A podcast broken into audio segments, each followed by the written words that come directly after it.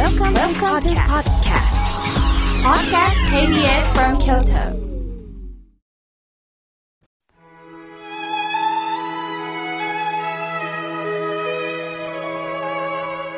改めまして、河村明慶です。今日の法話のテーマは、人間の表と裏についてお話しいたします。いよいよ夏至ですね。一年の中で日中の時間が一番長い日です。すると、朝も早く明けますし、夕方もまだ明るい。明るいうちに何でもできそうですね。一年の中でエネルギーが満ち足りてるということからなんだか元気になれそうなんですが、仏教では反動もありますよって教えてくれるんです。お釈迦様のお話を少しさせてください。お釈迦様は約2600年前、インドのカビラ城に住んでいた王様の子供として生まれました。つまり王子様、大使です。お母さんの名前をマーヤ夫人と言い、4月8日、ルンビニー園という花園で生まれました。お釈迦様の誕生日を、ですから花祭りとして祝っています。お釈迦様は幼い頃はシッタルダと名付けられました。何と言っても大使ですから、英才教育が施されています。学問の師匠、武芸の師匠がついておられます。このように何不自由のない生活を過ごしていました。しかし、成長するにつれ、深刻な物思いにふけられるようになってきたんですね。それは、人はなぜ、苦悩が絶えないんだろうと悩むようになったんです。その姿を見た父は、気晴らしにちょっとお城の外を散歩させた方がいいのかなということで外出を勧められたんです。ある日大使は東の門から外に出られました。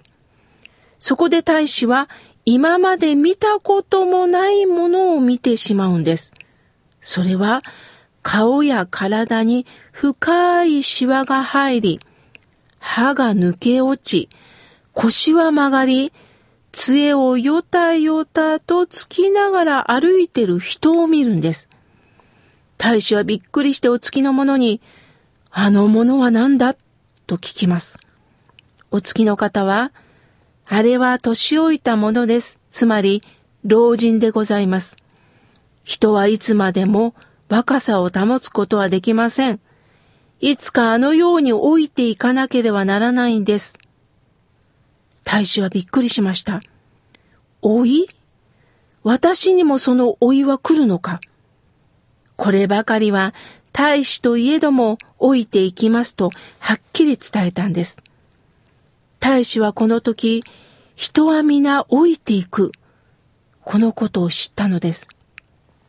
東の門から出たということ、この東は季節というと春です。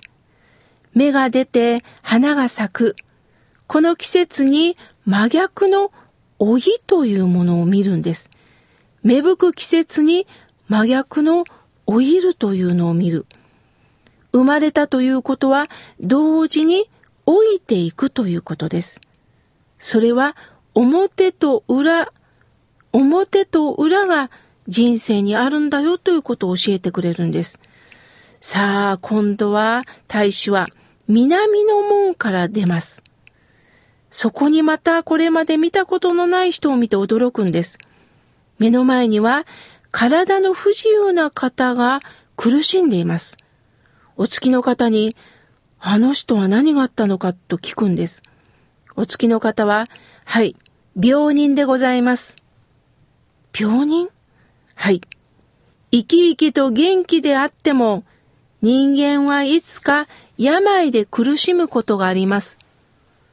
大使はびっくりして、病の恐れか。病の恐れは生き物に押しなべてあるのか？と聞くんです。生きるということは老いていく。そして同時に病の苦しみから避けることはできないということを知るんです。さあ、この南の門から出た南にも大きな意味があります。季節で言うと夏です。エネルギッシュで燃える夏になぜ病人を見たんでしょうか？人間は元気な時だけが人間らしく生きるとは限らない。真反対に病気になることもあるよということを仏教は教えてくれるんです。良い時だけが人生ではない。同時に辛いことも引き受けていかなければいけない。やはり表と裏が同時にあって人生なんだということを仏教は教えてくれます。さあ、大使はこの後西の門へと出ていくと、今度は死人、亡くなった方を見るんです。さあ、大使は決意をしました。お城を出ていくんです。仏説無料儒教では、老病死を見て世の非常を悟る。つまり、老いる。そして病になる。